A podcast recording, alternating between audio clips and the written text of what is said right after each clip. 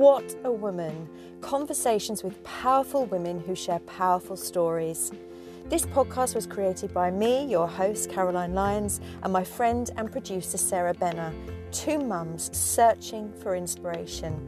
And we hope you'll be inspired too.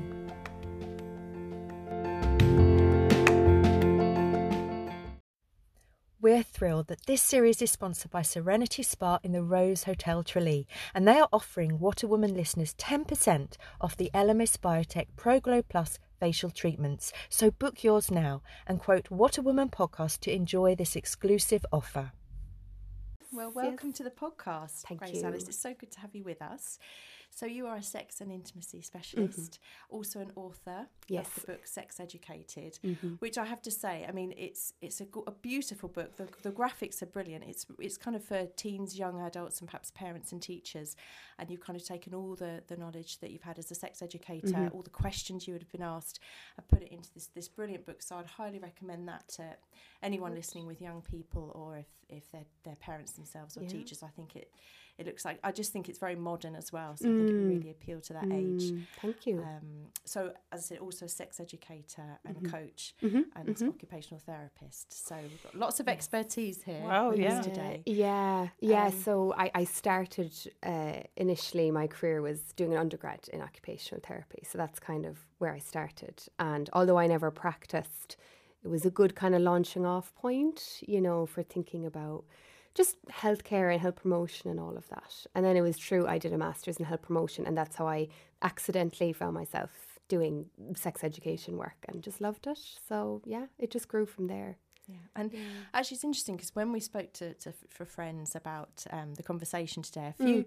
the first initial reaction was, "Oh, and why do people go to sex therapists?" Mm. And I thought that was interesting because I think we're getting so much more comfortable with thinking, right, if we have mental health issues, we mm. can we go talk to someone. Yeah, but perhaps it's still not got to that point where we feel sex is important enough, or that we can be open enough mm-hmm. to maybe go and seek help mm-hmm. if, if, it's not where we want it to be.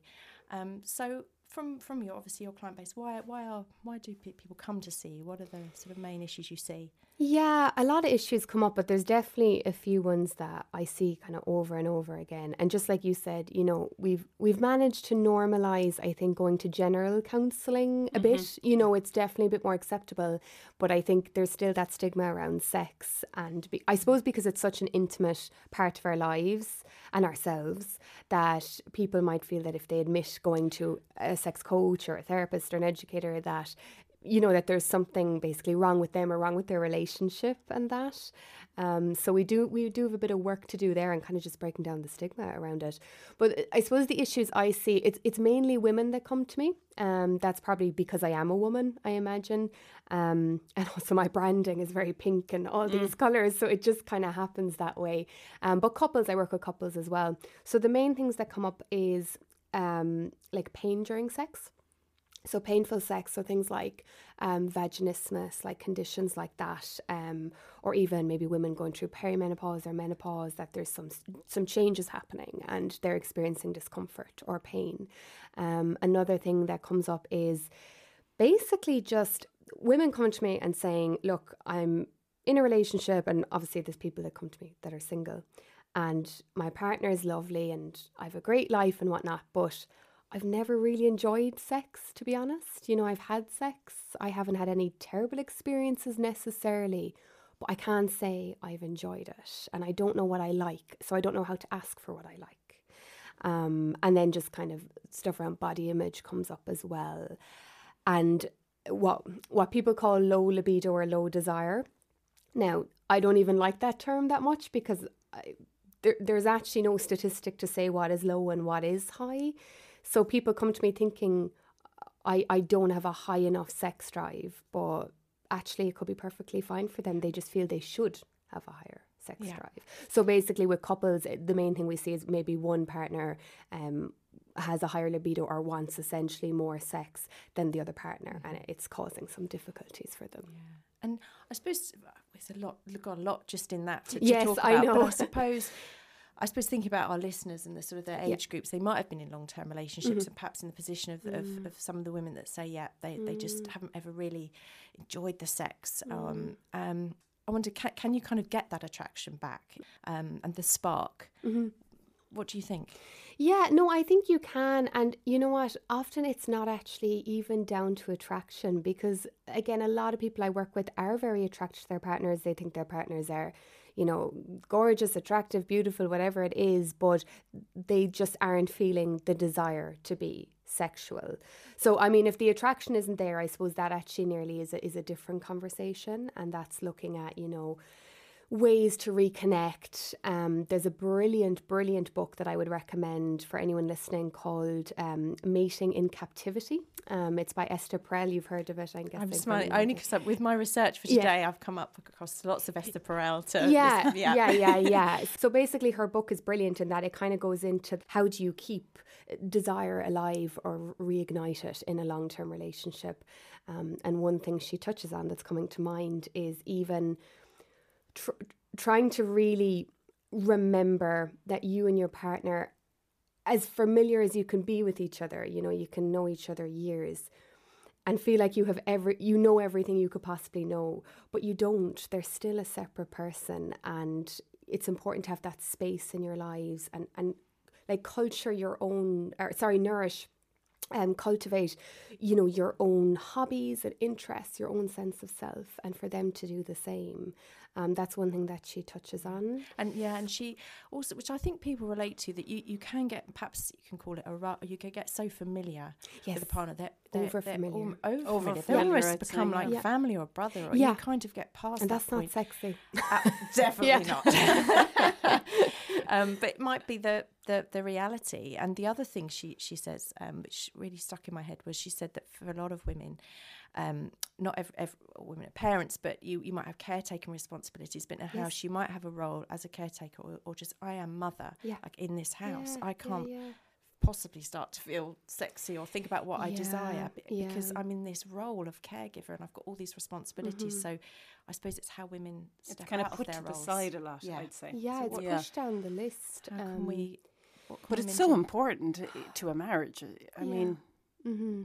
and even to I, maybe not to everyone, but I would argue most people's sexuality is important, whether it be even within your relationship or even just for yourself, you know, because I talk about this a lot that, you know, I think of it nearly as a Venn diagram. So, like, say there's me and then there's my partner, and we're the two circles, right? And, you know, because, you know, we often talk about, um, my other half, you know, so as if it's a half meeting a half mm. and then you're whole. And like it's lovely, it's romantic, whatnot. But I prefer the Venn diagram of, you know, this is me over here. My sexuality exists separate to my partner. Like if we broke up, my sexuality wouldn't just die, it would still be there, right? So if I lived on a desert island, it would still exist, if that makes sense. It's not wholly dependent on another person. So I have kind of I suppose my own desires, my own experiences, all of that, and he has his or she has hers, whoever it is.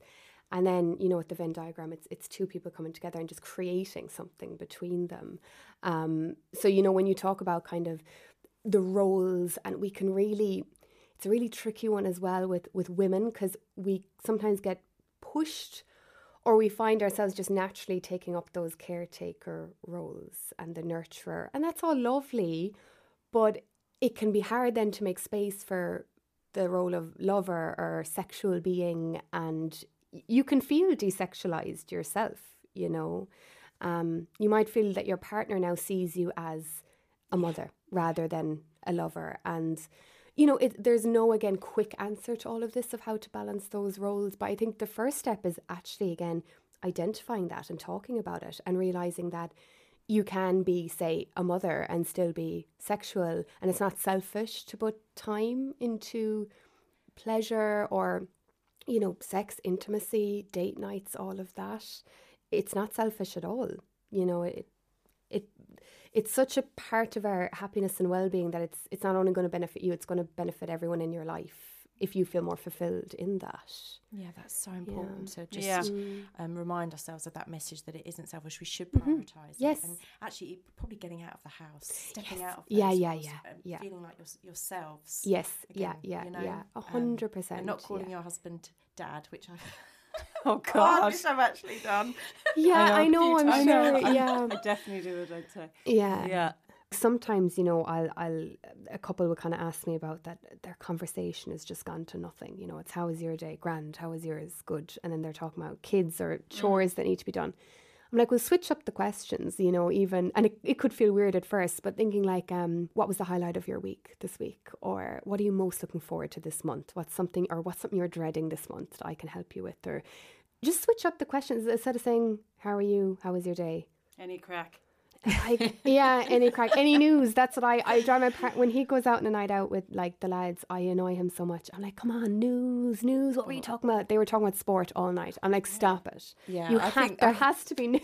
There's never. That's one. Of, I found that a dead end. Like they go Yeah. on a night out, and you just wonder, did they talk at all? Like, I know. other- Yeah. You know. Yeah, yeah, how's- it's how's so the- funny. How's their partner? How's the kids? Or Yeah. how's the you know the job? Oh no, we didn't talk about I that. didn't ask. tough. Yeah. Um, and just to mention, there's a few apps that are really fun to help you with that. Uh, one is called Paired, so like P A I or E D, P- yeah, so paired up, and it's just really fun in that it asks. There's so many questions and quizzes and games. It, it can send you a prompt, right? So say it might send you a prompt of um, what is what's the sexiest thing about your partner, right? And you have to answer, but they can't see your answer until you've answered. Until you've both answered, you can't see each other's answer. Does that make Oh, I sense? like Yeah. the sound of that. Yeah. It's really fun, and then you're like, oh, re-, you know, you actually It learn re- new reminds you things. as well yeah, things and it just act- keeps it to the forefront rather than pushing it again down the list. So if you if you really find you're struggling to have time to have date nights or have sex or whatever it is, maybe just start with something like that. That like even is just it's just keeping even a little bit of your mind on that part of your relationship and thinking about it. You know, so little little steps. And but also what I'm thinking about is saying, you know, think ourselves as as just our own sexuality. Yeah. And I mean, we know we've we've grown up in a culture, Mm. particularly in Ireland, as it's a conservative country. There's been a lot of shame around sexuality. And as one woman was saying, it was the air we breathed, which Mm. I thought this shame. So it's just so pervasive. How could we try to step out from that and actually Mm. embrace our sexuality? Because you know. I, you know, we're ex. We're only we know what, Yeah. what, what we like. Yes. and, you know how to mm. get pleasure for mm-hmm. ourselves. We're all we're all mm-hmm. very different. That's the other Yeah, thing. Yeah, exactly. Yeah. You know, the first step in nearly all of my work is unlearning. It's doing a lot of work around, okay, what messages did you receive growing up about sex that you might still be buying into without mm-hmm. realizing it? And are they serving you? Are, are these messages helpful to you? Is there some stuff you want to get rid of? Um, another brilliant book you've probably definitely come across it called Come As You Are by Emily Nagoski. Um, that's probably the number one book I would recommend to everyone to read. Because I- often get, you know, women coming to me saying, you know, I know that I deserve pleasure. I know I need to ask for what I want. I know I need to advocate for myself, but I just still feel so embarrassed. And they feel embarrassed about being embarrassed. It's this cycle. And it's, you know, when you talk about shame, we can actually, it's like a double whammy. We can feel shame for having shame, if that makes sense. So Yeah. there, you're shamed for being sex positive. You can't win on one side. And then on the other side, there's kind of a culture now as well where you're shamed if you're not sex positive or if you're. Does, does Yeah, that make sense? yeah. It's it's so. Yeah, a lot of it is it. Look, with dismantling the shame, I think the first step is actually where did it come from, and just start getting comfortable with being uncomfortable. Um, trying to talk about it a little bit more, either with someone like myself or friends. Um, trying to even like read those books, listen to a few podcast episodes. Yeah. Yeah. So say if you were giving advice, asking for a friend, obviously. Yes. But say for the average punter, kids in their 40s, Mm-hmm. it's all about the children. And the last thing on the list Yeah. is getting frisky. Yeah. Yeah. what can we do? Yeah. What can they We're do? not acting, Yeah. obviously. No, well, that that comes up a lot. So the first thing I will say is, um, and I know it's kind of an infuriating answer, but there really is no one size fits all. There's no magic tip. Like having kids is so hard. Like I don't have kids. Um, I might have kids. I'm not sure, but I don't have them now, and I just look at all that parents juggle, and particularly mothers, because there is still in some households qu- a lot of inequality when it comes to labour in the household, while still being employed and there's a lot there. Um, so one thing is, you know, you said it's it's down the list. Like you just have to move it up the list. I know it sounds really harsh, but there's you have to. No one else is going to do that for you. It's it's kind of advocating for yourself, bo- both you and your partner. Um, you know, is there any time where someone could mind the kids? I know not everyone has childcare, right? So again, this isn't a one size fits all. Taking time just to, to be together and not talk about the kids as well. Because um, I know it's really Yeah, tempting. no. I have dogs and all we talk, we go out to dinner, we talk about the dogs. So I can only imagine what it's like with kids. It's probably way more, you know, chatting about it, all- chatting about them all the time. Um, because with, especially with um, long term relationships, what we learn about when it comes to sex, like the blueprint, again, in the media, it's totally different from reality. It's all spontaneous, it's all organic, it's all just like it all happens naturally. And, you know, say I, I just get in the mood and I make eyes at my partner and we're having sex. Like that's what happens in films, right? That's fine if that happens. But for most people, that spontaneous desire isn't actually sustainable. And there's something called responsive desire that a lot more of us fit into. And responsive desire means that rather than desire coming first, so essentially getting horny, getting turned on, and then, you know, going and having sex, it's actually the pleasure that comes first, right? So, um, doing something with your partner, doing something intimate, even getting into bed with each other, getting into bed naked, um, even just the physical act of that causes a bit of a change of chemicals and hormones in our body, um, or having a kiss, having a cuddle, and letting desire build from there. Does that make sense? So, with the with the spontaneous desire, the mistake people make is they kind of just wait around for it to happen, right? So if there's been a, a dry spell, as we say, they're kind of just waiting around for the urge to hit them. I'm like, don't wait around, create it, like make space for it, and it's so much more likely to happen then. And re- is it a case of scheduling it? And I know I've because Mm-hmm. I have uh, read that actually some of the most successful sex lives that it, it's Yeah, scheduled. it and is. I think it was actually Esther Perel was saying, you know, we don't never want to go to the gym, but we never regret it afterwards. Well, so that's and we plan that in. So you, you'd almost Yeah. pl- plan it in when when you might you know certain. Once a year. Yeah, joking. just Christmas not, time. Just not just for birthdays. That's the, yeah, don't make that I know. mistake. Um, no, look, I'm all for it, and even the word schedule can cause a resistance in people. If you're absolutely for better- allergic to the word word. scheduling, Yeah. you can say prioritizing. You can say we're carving out time for it. You can say we're dedicating time to it. Um, call it what you want. It is what it is. When you're single, you still schedule sex. Like when you think about it, if you're going on a date or you're going on a night out and you're hoping that sex might happen, you're getting ready for mm. it. You might be shaving the legs, like changing the bed sheets. That's so true. The anticipation is there. So why then do we have this really different expectation for long-term mm. relationships? So f- there is absolutely no shame in scheduling it. And I always say again, it doesn't have to be at night. Like just it doesn't always have to be at night when you're wrecked from the day and you've put so much energy into the day. The morning, maybe it's uh, some afternoon at the weekend, like being a bit creative about it rather than thinking if we have a date night now we have to have sex at the end of it. I'm wrecked. Like if i go out for dinner the last thing i want to do honestly is have sex after it. I'm full i'm bloated i'm tired. Had a great night.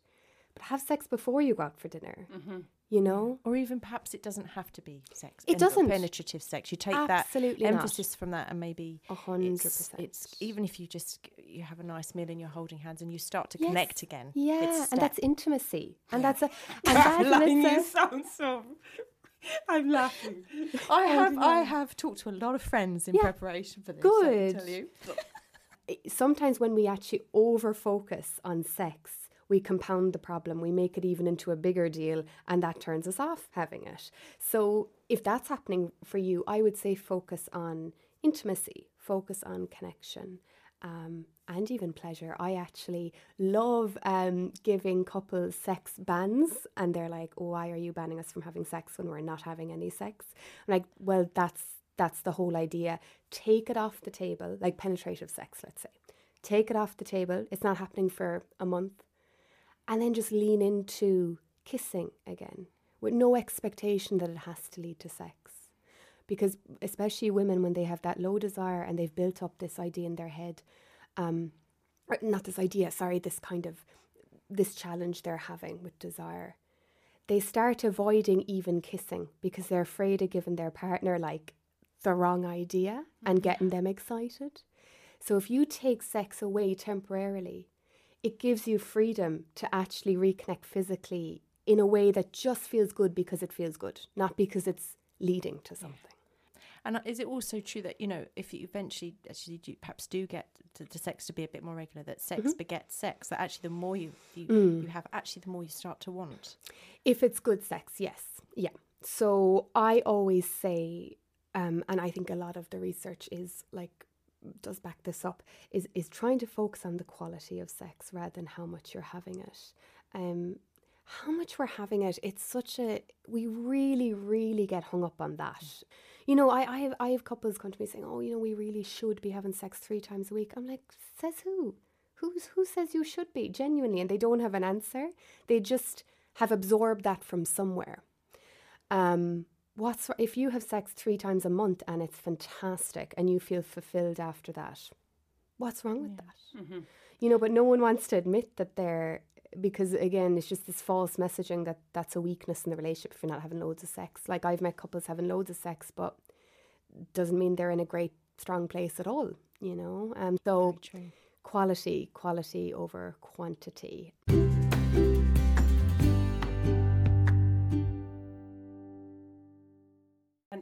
Tips for making it quality? Like in communication is absolutely number one. And like, even that one word involves so much.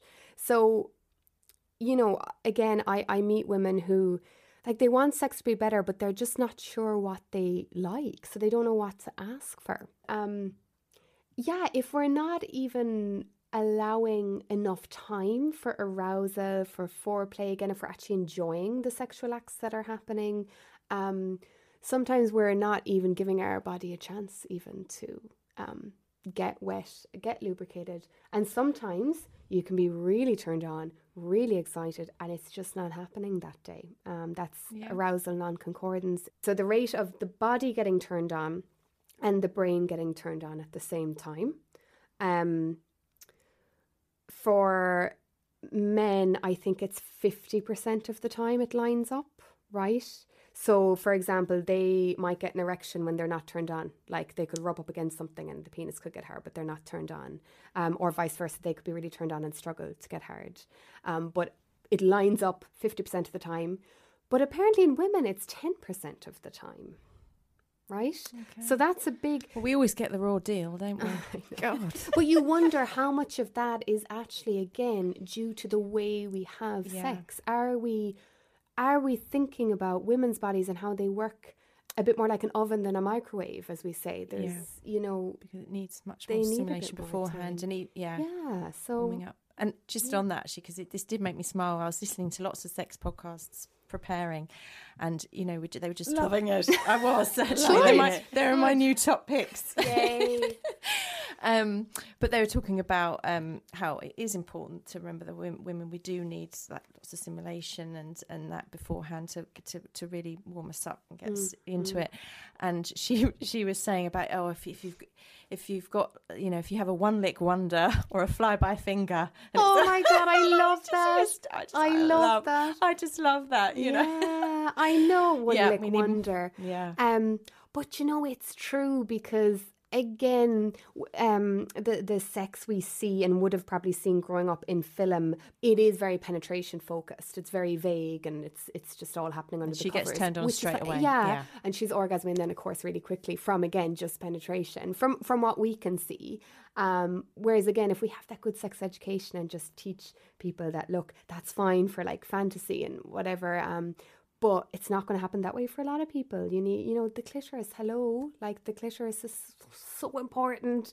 Um, the sex book I was given, well, not a sex book. It, was called Girl Talk. I don't know. Did, did you ever see it? It's um, my mom gave it to me when I was maybe twelve. I think I, I Yeah. that as well when I was that age. I read through it recently.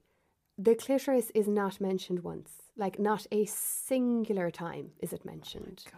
And when you think of how integral the clitoris is to pleasure, like it's it's it's it's where, as I said, you know about um, what I say about seventy to eighty percent of women need the clitoris stimulated to have an orgasm. It greatly helps with that all that arousal um, process. So to think we didn't even have the word for it, we didn't know where it was. Um, we've And worked there's to about do. like twelve or fourteen thousand nerve endings. I oh, was reading loads it. I mean, of them on like, the head of the yeah yeah. I suppose it's that's where it's important again the communication to be able to say what you like and or even to show or Yeah. do it at, during Show- sex. yeah, This- not to yeah, feel yeah. embarrassed that you you need to do that to, to have you know. Absolutely, because it's um, it is our job to teach others how to please us. Like we can't expect partners to just know what to do. Why are you So we need to. we need. To, I thought you were staring at me. I was like, did that hit a nerve? Um, I felt it. She was trying to say, like, you should be listening to this. Sorry. I love it. Um, but yeah, so it's going back to even, um, yeah, that like while we do need to expect from our partners for them to care about our pleasure, to listen, to be good communicators, be enthusiastic, they still need, you know, um, just like we do, like they need to know, okay, what do you like? Because what their ex liked could be completely different. They might have liked being touched somewhere that you hate being touched, or vice versa. And if you have some knowledge through masturbation or through past sexual experiences, you can even just like take their hand, like put your hand over their hand, guide it to where you like, show them the pressure you like. Um, the more feedback, the better. Like that's how that's how you learn how to please each other. So Yeah. otherwise, it's kind of like stumbling in the dark. Like it's and then you're both there like how do i communicate that this isn't great and i don't want them to get defensive or get their feelings hurt? And we're all way too like caught up in our own egos and rejection and all of that whereas we need to just be like you know a bit more practical about it a bit more like okay i love how you do this but you know what? I'd really like if you did this you know? So it's not like oh you're really bad at this. Mm-hmm. You know it's delivering feedback in a in a kind way, Constructive. constructive way yes yes yes I'm not going to look at Sarah when I say this, Yes. but and toys as well, sex Yeah. toys. You could introduce them. Not you could, Yeah. you know, use it with a partner that they wouldn't feel threatened by it. A hundred percent, and I think, um, you know, I, I, there's mixed feelings around sex toys. I think um, some men might feel a bit intimidated, and to that, I just I understand where that comes from, but again, that's just buying into kind of old ideas of the man. You know, you should be enough. Your penis should be enough just to please every woman, and like. It's not that you're not enough. Like, it doesn't have to be that it's enough. Do you really want to just be enough. Like, why not add other things that add to the experience? Um, you know, anything that creates more pleasure for either partner is surely a good thing. And um, sex toys don't replace sexual partners. That's the thing I really want to like, because people have this thing about. You know, um, I even see sex toys being marketed as, you know, boyfriend replacement kits. And I'm not, I don't actually like it. I don't think it's very sex positive. I know it probably sells and it's catchy, but like, imagine if it was the other way around. Like, imagine if fleshlights were being sold as girlfriend replacement. No, they probably are actually. But you know, if in, in a more mainstream way, we'd be like, excuse me, like we're not just a vagina. A man isn't just a penis. So, um, I'm very pro sex toy, and I think, um, again, anything that helps you get more relaxed, get more pleasure, have more fun, experiment, be curious, um, go for it. Go for it. No shame in it. um, we put up a post. Obviously, we're meeting you, and um, this um, lady contacted us and said that uh, she was sexually assaulted when she was 14 and she's been in a long-term relationship she's in her 40s now and she's in a long-term relationship and it's massively affected Yeah. her her experiences and um how like she she just was asking what- like what would what you suggest would you how would Yeah. what would she Mm. So, again, like my background isn't in psychotherapy, so I'm really careful about how I talk about these, you know, issues because you know I just never want to give information that is is not um like appropriate. So I would say the first thing is talking to a psychotherapist. So even you know uh, there are services like the Rape Crisis Center that will help you. No matter what you've been through, whether it be sexual harassment or sexual assault, no matter how long ago it was, like they don't discriminate that at all. And it's never too late to do some psychological work because trauma, like grief, it has no timeline. Like it can, it can come up in the strangest of ways years after. I don't mean Mm. strange, sorry, but unexpected ways. And then with if it's you know if, if if it's that kind of tension and tightness in the vagina, I assume she's at like kind of yeah, and she vaginismus. finds it hard to relax. I think is what. Of course, yeah. And I had vaginismus for years, um, and there, there's different treatments for it. And just to kind of normalize, first of all, that you know, when we think of even erectile dysfunction, right, we think of um, a man or a person not being able to, the, the penis not being able to get hard, even though they want to. They want to have sex, penis is not getting hard. It's kind of like your body's doing the opposite of what you want to do, and it's frustrating. But there's loads of treatments for erectile dysfunction. You can get Viagra, I think, over the counter now. Whereas vaginismus, there's still so little research. There is still not enough treatment isn't funded enough, but there is treatment. And first thing is just to say that you know it's your body's way of protecting you, even if it's frustrating. Like when we think of penetration and allowing someone inside our body, it's so like it's natural, but it's so um, intimate. It's very vulnerable, isn't it? Like it's you know, even when you think of getting um, a smear test or, um, you know, if you've had children, I'm sure you've had all kinds of invasive things. It is invasive. You know, it's not enjoyable in the medical setting. And um, so, yeah, it's it's just the body's way of kind of shutting down and being like, no, we're not letting anyone Yeah. in. We, we want to protect ourselves. So what you can do is you can you can absolutely go for psychotherapy. Um, a pelvic floor physio is brilliant for handling the more physical side of things. So they can teach, you know, when we learn about Kegels and pelvic floor exercises, apparently a lot of us are doing them wrong. Um, Aoife Harvey is an amazing pelvic floor physio, um, and she actually speaks at the Viva La Vulva events, which we'll touch on before we finish. Um, but you know, if you go to the gym and she explains if you were doing a bicep curl, so you'd you'd you'd lift your weight and you tense, but then you release again. So there has to be a tension, but there has to be a release. With the pelvic floor exercises, or even with the tightening, we're tightening, but we're not releasing properly. So a pelvic floor physio can actually teach you how to release properly, how to train those muscles, how to do the breath work, and all of that. Um, and you know, there's different even.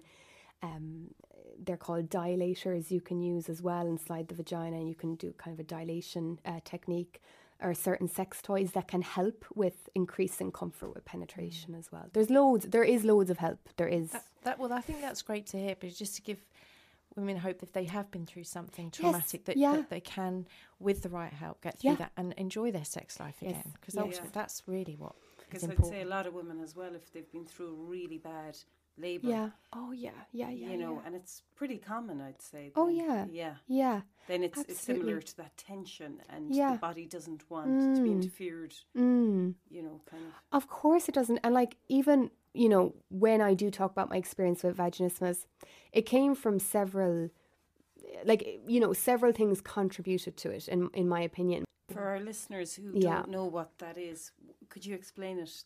You have to Vaginismus? Yeah. Vaginismus, yeah. Yeah. So it's a condition where the muscles in the vagina um, basically tense up. Um, it, it's kind of involuntary. So you want them to be relaxed, but they're tensing up, and no more than you know when when we when we're stressed about something. I it's my neck and shoulders. Do you ever feel just a tension? Like, God, I need to like stretch out my neck, whatever. Um, there's muscles in the vagina, just like there's muscles all over the body, and they can tense. And what happens then is putting something inside the vagina from a tampon to a penis it, it depends on each person and what's happening but um, it could either be really painful or just impossible. Like it was impossible for me for a long time. It was just like you know the shop doors were shut. It was just like a brick wall. People often describe it as like hitting a brick wall. Um, And how did you know that you had that? When Oh well, it took ages to figure it out because like there was a bit there, there was a little bit about it online, but not a lot. And it was it said that I'll never forget. It said that one in a thousand women had it, which to me felt like no one. And now the statistic is closer. They're estimating one in ten women at some point will experience some form of vaginismus um, or that those kind of issues. So there was very little information. I like a doctor googled it in front of me, like when I was a teenager. Like there was, it was just, a, it was quite grim.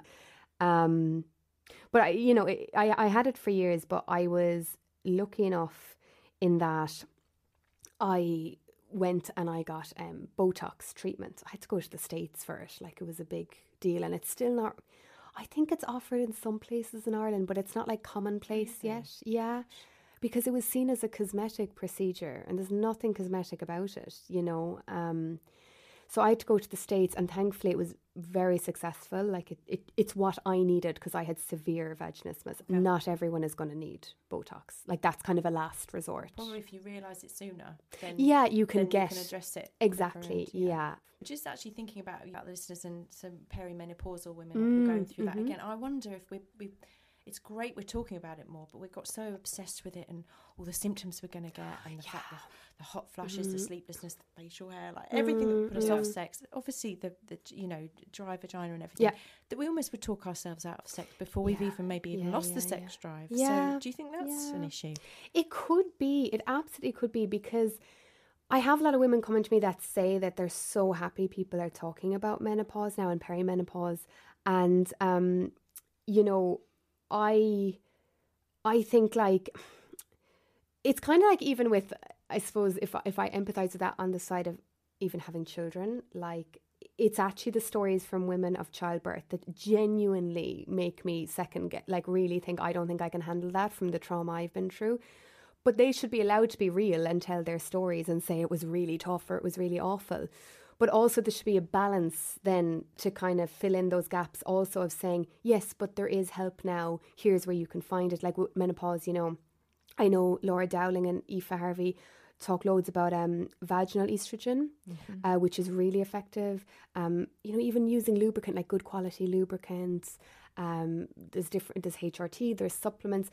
I'm not saying that's going to like make menopause easy, but I think preparing women beforehand, but not scaring them. There's a balance, isn't there? But I you think know? so it's important because I, I was reading that um, yeah, around seventy percent of women w- will experience perhaps discomfort or a dry in dryness. Yeah. um, Mm. in the vagina, but they about only seven percent actually might get the, this that specific treatment, like you said. that- Okay, yeah, so yeah. it just shows that it it, you, it is worth you know if you if anticipating or realizing when there's symptoms and Mhm. actually doing s doing Mm. something about it. Yeah, no, definitely. yeah. That like even normalizing um using lube. Like that's the thing. Like I don't know, is it a generational thing or what? A lot of I feel like a lot of women my age use it and it's very normalized. Now I could be in a bubble because I'm I'm a you know, I am a sex- sexuality professional, so I suppose a lot of my friends would be quite open minded, quite liberal, whatever way you want to put it.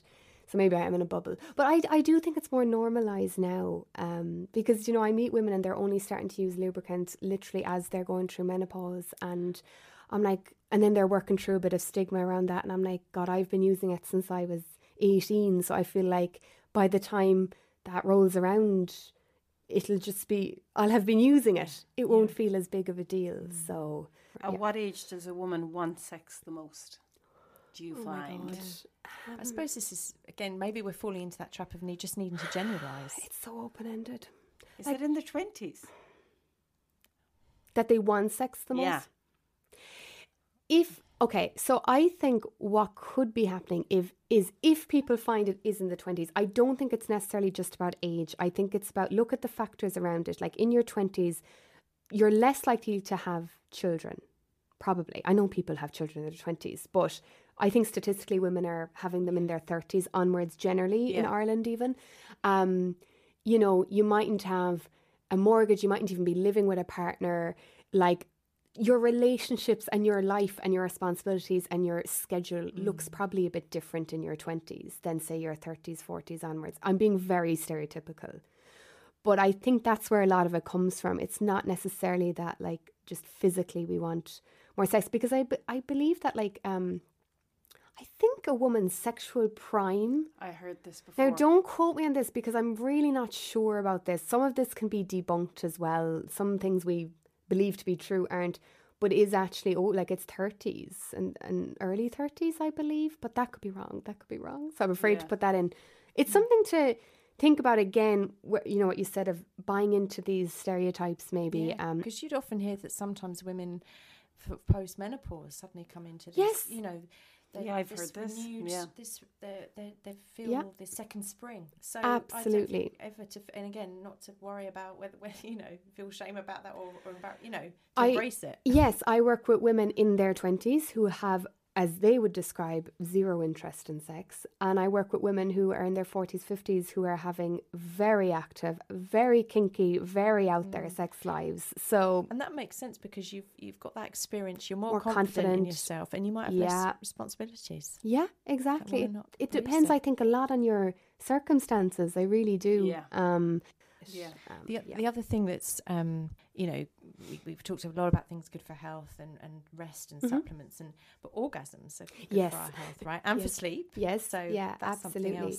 Hundred orgasms are great, loads of health benefits, and even I would say because I'm conscious, you know, that a lot of women I work with um, have not had orgasms yet or struggle to. Even just pleasure, like making time for pleasure, um, be it sexual pleasure, which is, is it is so important. There's so many benefits, um, but even just pleasure in general in our lives, I think as well, like what I would call sensual pleasure. So when I often when I ask women, you know, where do you get pleasure in your life? Like, what are your sources of pleasure? They might say, um, oh, well, I enjoy going to the gym and I like going to the movies and I like reading. I'm like, fantastic. That they, they are great things, but that's more, that's enjoying something rather than getting like a sensual pleasure. Does that make sense? So uh, I'm trying to think, you know, even the very stereotypical example though of, of having a bath, you know, actually in the bath, right? And I, I'm a terror I always have to be listening to a podcast or reading a book. And look, all of a lot of us can relate.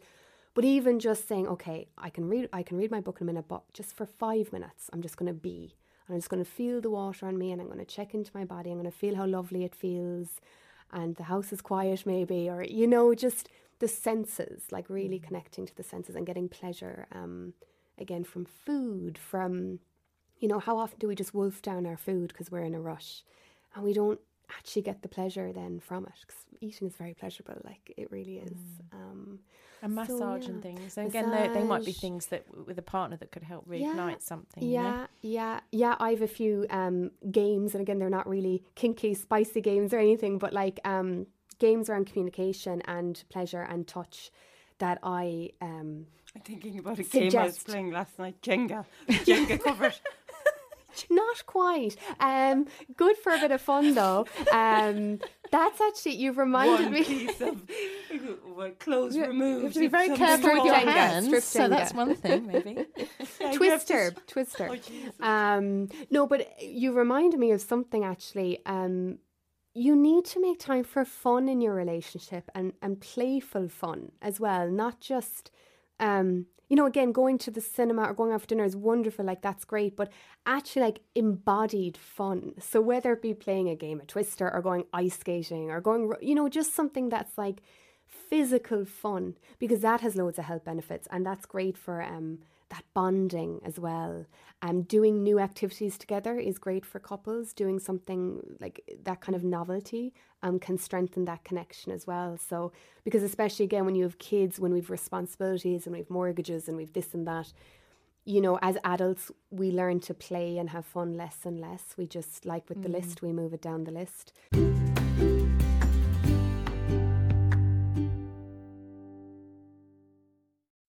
If you're thinking of changing your car, then check out Kerry Motorworks, one of Munster's largest dealerships selling used and new vehicles at www.kerrymotorworks.ie. And thank you to Kerry Motorworks for sponsoring the podcast. Do you something to think a and make fun marriage can survive without sex? without any sex at all. Um, basically, if both people are okay with that, but I think sooner or later, what generally tends to happen is one person kind of realizes actually life is short and this is an important part to myself, and I don't want to not have sex for the mm. rest of my life. And look, I would say if you are in a marriage that that there hasn't been sex for a long time. It's not that there won't be again. I would definitely try things like your couples counselling and, and whatnot. But if it gets to the point where, you know, either it's, neither of you just want to kind of do it anymore, essentially. I know that sounds really harsh, but like neither of you just don't want to put in the work anymore. You feel like the relationship has run its course. Or again, maybe one person just feels that like, because it's often it can often be one person that's pushing the counseling and really trying and the other person is just like really resisting it and kind of head in the sand a little bit and that's somehow that's sometimes how relationships end is that mm-hmm. you can only give so much you know, it does take work from both people. I, I do feel if both people are willing to put in the work, a lot of the time you absolutely can create a better sex life for yourselves. But what about like I suppose for a lot of um, marriages, people are living not living but sleeping in separate rooms, mm, mm. and then like what what do you think of that? I mean, I, it's quite common, is it? I it's mean, very common. I'm all for sleeping in separate rooms. I really am. Yeah. No, as in I'm all for it if that's what you want to Yeah. do. I, like I'm not for like everyone should do it. Absolutely not. It, it, it and because there's a lot of benefits from like cuddling and like you know all of that as well, the closeness. But um, also what what research is showing is that like people need sleep, and if your partner is disrupting your sleep, which is again it's it's natural. Like people snore, people have sleep apnea. Um, some people are really sensitive to sounds or like they're light sleepers.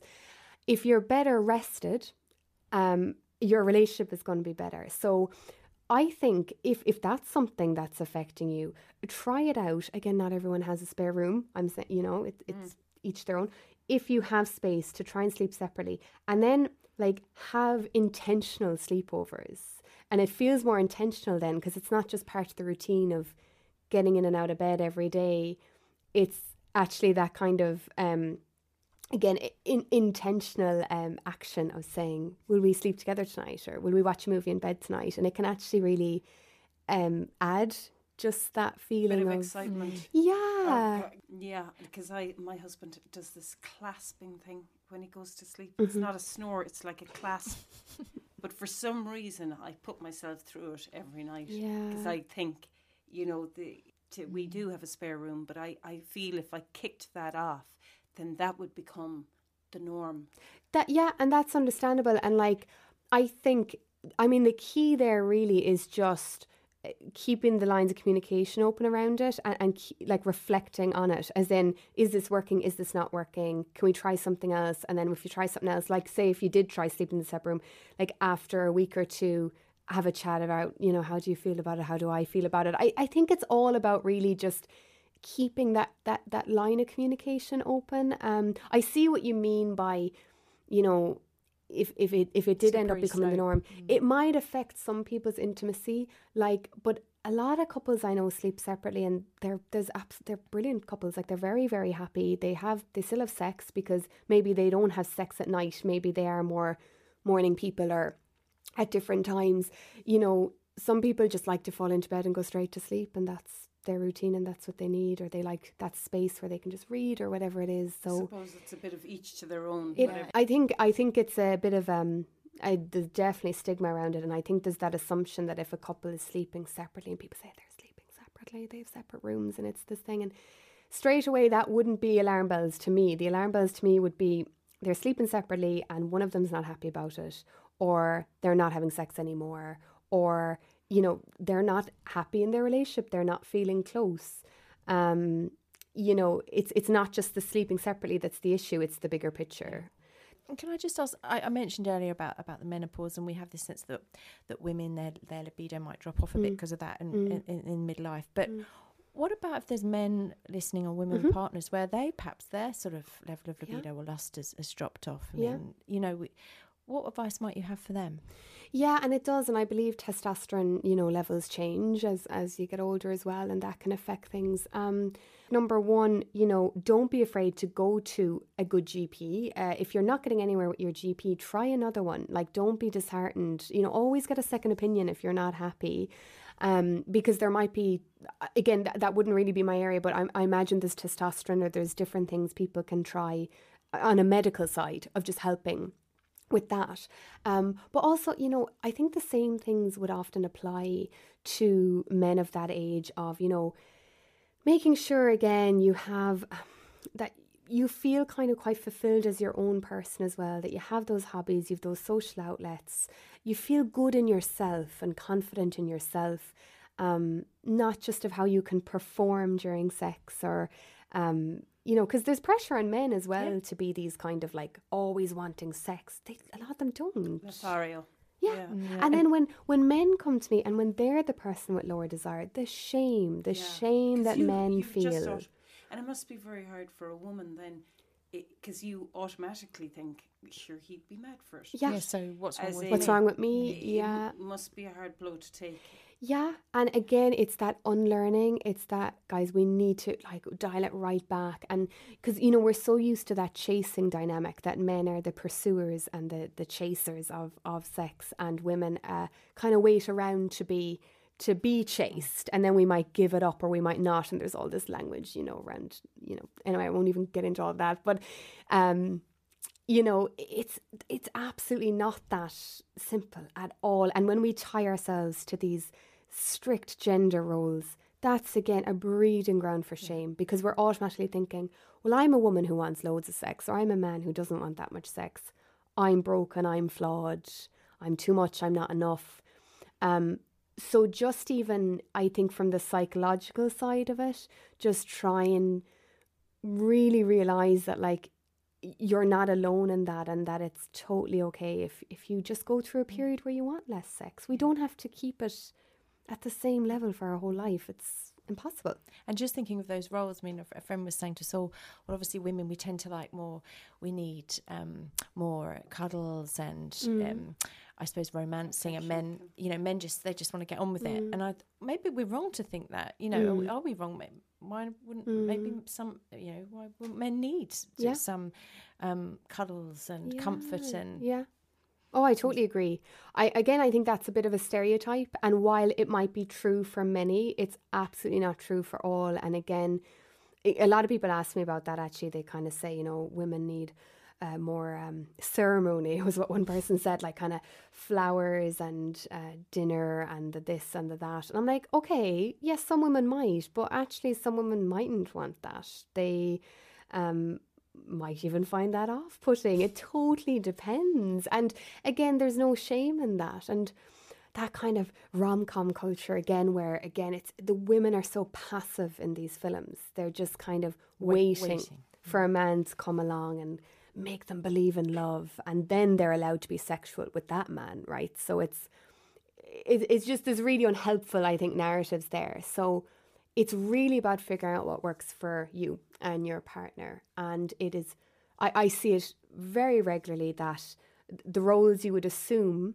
are totally reversed. So maybe again, it's it's the man in a heterosexual relationship that has lower desire, or it's the man that um, needs more of a build up of a warm up rather than just be like, okay, now it's time to perform.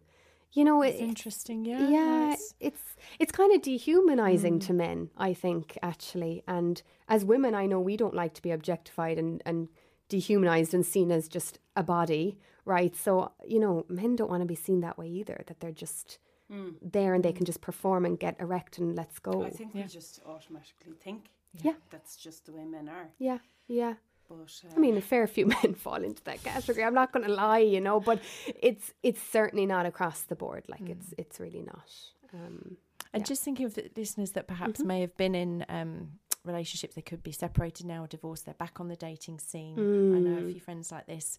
And again, it's kind of what's changed? What are the rules now? I mean, one of them was saying to me, oh, apparently it's the third date that you might, you know, Really, have sex. yeah. But I mean, I just wonder any advice for people in that situation Mm. where they're coming out of something, maybe long term, and yeah. getting back to, you know, dating again. Oh yeah, and it's it's hard and I meet people in the same situation and it kind of depends on what happened in their relationship and how it ended and you know some people could jump in before they're ready even and it's no harm to just even take some time out for yourself to reconnect with you know because I often you know meet people who might have had a marriage or relationship and it kind of maybe was sexless or the sexual part of them was neglected or whatever word you want to use for ages um, you know, it's no harm to spend some time just reconnecting with that yourself, you know, whether it be again through like self pleasure or, or whatnot. Um, like feeling sexy again, feeling wanted and feeling desired. Um, you know, you mentioned even rules. This is why I'm not a dating coach because it's just there are people who are just dating coaches and that's what they specialize in. Um, I'm just so anti like game playing and these kind of again arbitrary rules. I've heard like the third date thing I think has been around for Yeah. a while now. If you want to have sex on the first date, like and you feel comfortable and that's what you want to do, do that. If you want to wait till you're three months in, whatever it is, it's really again learning to trust yourself. Um, have that compassion for yourself as well. Um, you know, sometimes uh, women will say to me, "Oh, you know, sure, I'm after having sex with him now on the second date," and say that. Sure, you shouldn't beat yourself up. If, if you want to have sex No. with that person and Yeah. you're attracted, sure, whose business is it? Yeah. Your own. Yeah, absolutely. And some some relationships might end up being just a nice, casual, sexual, respectful. Like you know, when we say casual, I think there's this. Sometimes it gives people free reign to just be a bit of a dick. To be honest, like be you know unkind or Yes, yeah. which is not. Casual doesn't mean disrespectful. It just means that maybe there's not a committed emotional relationship there. One really quick thing, Yeah. like young boys and porn and the expectations. Like it's it's. yeah. I'd say a lot of people would be saying, you know, I mean, it's it's reckless, isn't it? Like from a young age, Mm-hmm. they're watching w- Yeah. really hard porn, Yeah, and then they're stuff, yeah. expecting that Yeah. that's what sex is supposed to be like. Yeah. Oh, it's such a tricky topic. It's such an emotive topic. There's a lot of um, fear, understandably, around it. And I absolutely get that. And at times I feel also very concerned. But I suppose I just try and kind of not buy into because there's a real moral panic as well around it. It's really sensationalized in some media outlets where it's all about porn addiction, addiction to this, addiction to that. And yeah, it's I won't I won't even go down that route now, but it's not as simple as just getting addicted to it. But anyway, um, but like the influence of it absolutely is something we need to talk about. Um, I would say porn isn't going anywhere. It's only going to get more advanced. We're going to have AI porn. We're going to have virtual reality porn. It's just the nature of technology. That's where it's going. So I, I really don't think the answer is like trying to ban porn or stop ch- or stop young people at all from seeing it because I think they they're more tech savvy than us. Like you know and there's a curiosity. It's not that they're like, I'm really into this stuff. It's more that like they're curious, they're sexually developing. So I think really the key is again, and I know I keep saying, but the sex education, have the antidote to it. Like have the, um, you know, if, if they're watching, yeah, again, porn that can be really aggressive. We need sex education from a young age, saying that this is not what sex looks like for a lot of people. If there's ever aggression during sex, it is between consenting adults who, you know, might have different fantasies or kinks, but know how to navigate it safely with lots of communication. And like that takes years to even learn to do that. That's not something suddenly at 18 you suddenly know how to navigate mm. all of that. So it's that educational piece that's so important. Like I cannot say it enough. And there's so there's people who very much oppose what I do and they say that I'm sexualizing children by delivering sex education. And it's so frustrating because I'm actually doing more to prevent things like grooming and prevent things like being influenced by porn than they are. They just want to ban everything, head in Not the sand. it, Now, yeah. it's never going to work. Like, look at what happens when you ban, ban alcohol or anything. Like, it, it just doesn't work. Yeah. Um, so we just need to stay on top of the communication, the education, not shaming them if they do look up stuff. You know, if it comes up on your computer, or whatever, um, shame will mean they will not go back to you next time, or if they have an issue or they have a problem. You know, we need to be, even if it does shock us, we need to be safe people for young people to come to. Um, yeah, because it's otherwise they just retreat more into watching stuff and Yeah. towards the wrong kind of people Mm-hmm. as well.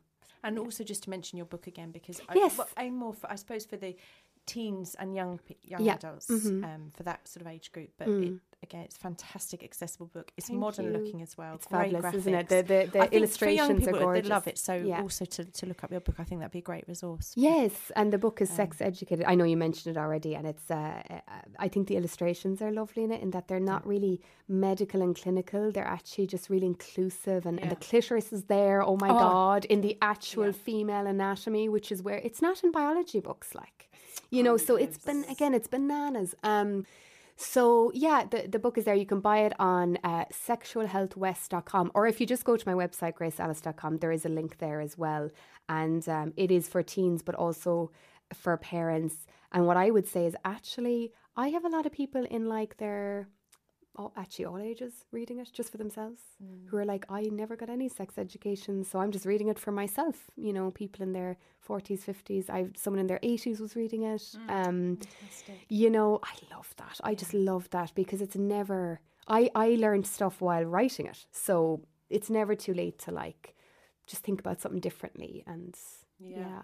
Grace, I think listeners will definitely going to want to hear more from you. Um, you are going to be um, back here in Tralee for a show. So with Laura Dowling, Yes. who's also been a, a great guest on the podcast. So tell Oh, us about that. Yes, yes. So um, Laura Dowling is doing what she has. l- I love the name. Uh, what she's called the Viva La Vulva tour, and we were in Galway last weekend, and it was just great crack. And we're in Tralee. It's the Rose Hotel. It's uh, make sure I get this right. Saturday twenty 27th, yeah, Yes. 6 p.m. Uh, I've got 6 my p.m. tickets ready. I mean, even if you Google Viva La Vulva Tralee, it'll come up because there's there's no other there's nothing else that Oh, will come even up. we've lots of listeners in in Munster, so I mean, geez, I think it sounds like a brilliant night out. Yeah, and, and just so you know what it is, it's um so it's it's basically uh what what you get is you get dinner, you get a dessert, you get a prosecco, you get a huge goodie bag. Genuinely, there's so much stuff in this goodie bag, and the goodie bag alone is worth 190 euro. Um, and then you're getting like you're getting comedy, and there's a bit of drag. There's educational talks. There's going to be stalls and stands there with different products. It's just great crack. Like it, it's such a nice environment where it's very positive, it's very open. You're learning, you're genuinely learning from the speakers, but also you're having the crack bit of dancing. Sure, Um, brilliant night out. It Sounds really is. Can't It's it's it's five or six hours, like if you're staying for the whole thing. So yeah, and Laura's yeah. brilliant. Laura's fantastic, Yeah. and um, she's bringing. T- It sounds like I'm tooting my own horn, but she's bringing a great group of Don't toot your horn. We, that's Toot, what we want on the podcast. You, uh, absolutely, because you're yeah brilliant. So do. um she's bringing a few like brilliant women together in that like we're covering all different areas of you know uh, pelvic floor physio bit of menopause sex um intimacy just a bit of everything and um I think it yeah. sounds like the bee's knees. Fantastic. yeah Yeah. yeah yeah, so do come along and if anyone wants to find me um gracealice.com is the quickest way to find me and then on instagram it's uh, grace alice o'shea so those are the two ways usually people find me Yeah, Brilliant. fantastic. Yeah. Thank you. That's that's been Great, fantastic. that was, it was Thank- great thanks crack so much. well. It was great and fun. very interesting. Jesus, I'll be taking a lot of We've it. got some homework to do.